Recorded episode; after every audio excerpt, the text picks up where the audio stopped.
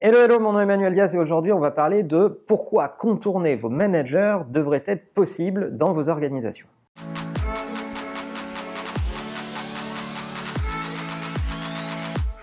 On dit toujours dans les entreprises qu'il ne faut pas bypasser, qu'il ne faut pas contourner la chaîne de commandement. Ça peut se comprendre, effectivement, si vous autorisez le fait de contourner les managers, ils perdent une forme de pouvoir, d'information et de capacité à gérer la situation. Or, c'est ce que vous leur demandez. Mais lorsque les organisations grossissent, ce qui est difficile pour le top management, c'est d'avoir ces vrais signaux, ces signaux faibles qui viennent du terrain et qui leur permettent de comprendre ce qui se passe réellement sur le terrain. Parce que plus une organisation grossit, plus elle va avoir tendance à se fier au reporting des managers. Ce reporting peut être déformé, peut être euh, euh, parfois même complètement transformé euh, en, rapport à la réalité, et vous retrouvez avec un top management qui est complètement déconnecté de la réalité. D'autre part, si vous voulez évaluer vos managers en fonction de la réalité de ce qui se passe dans les équipes, il vaut mieux autoriser les équipes à exprimer ce qui s'y passe réellement et à l'écouter attentivement. Et voilà pourquoi je pense, passer un certain seuil,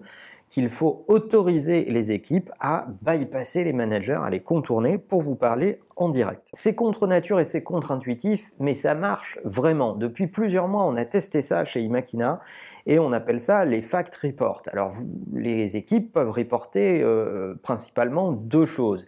Des fail reports, donc des choses qui ne se sont pas bien passées et euh, où ils veulent interpeller le, comité exécutif directement et expliquer pourquoi ça s'est pas bien passé et en quoi ça peut être évité pour l'avenir. Et puis des success reports, des choses qui se sont parfaitement bien passées, qui mériteraient d'être industrialisées ou en tout cas portées à la connaissance du COMEX. Quand on a commencé à faire ça, évidemment les managers n'étaient pas emballés parce que ça leur enlève un petit pouvoir qui est le pouvoir de cette information qu'ils détiennent et euh, dont vous avez besoin pour euh, jauger d'un certain nombre de situations, ce qui euh, crée une petite fonction d'indispensabilité que les managers aiment bien. Mais cette fonction, elle est de mon point de vue malsaine et il faut laisser au terrain la capacité de parler en direct avec son top management et expliquer à vos managers que rien ne les empêche de régler les problèmes ou de faire savoir les succès sans que les gens aient besoin de le reporter.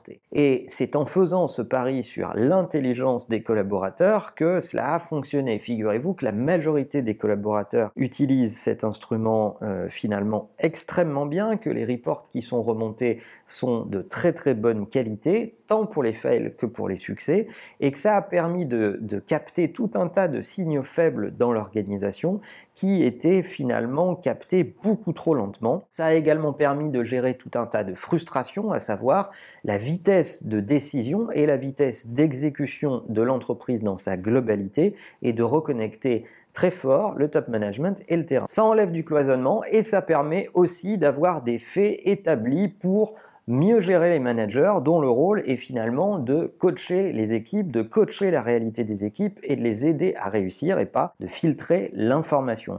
Alors je voulais partager avec vous euh, cette initiative parce qu'évidemment quand on a commencé on nous a dit ouh là là vous allez foutre le feu à la boîte, ça va jamais marcher, les managers vont rejeter ça, etc. etc. ou les équipes vont se venger de leur relation avec leurs managers et en réalité pas du tout. Quand on fait le pari de l'intelligence, en général, ça se passe très bien et ça se passe même parfaitement. On détecte aujourd'hui des choses qu'on n'aurait jamais peut-être détectées auparavant. Alors ce qui m'intéresserait de savoir, c'est comment vous, dans vos organisations, vous captez les signes faibles. Est-ce que vous avez déjà déployé des initiatives justement pour être euh, connecté au terrain malgré la croissance, malgré le fait que votre boîte a beaucoup grandi et peut-être dans plusieurs pays, plusieurs géographies, comment vous restez connecté à tout cela au quotidien, quels instruments vous utilisez, dites-nous tout ça dans les commentaires, ça m'intéresse beaucoup. Et en attendant, n'oubliez pas que la meilleure façon de marcher, c'est de vous abonner, à bientôt.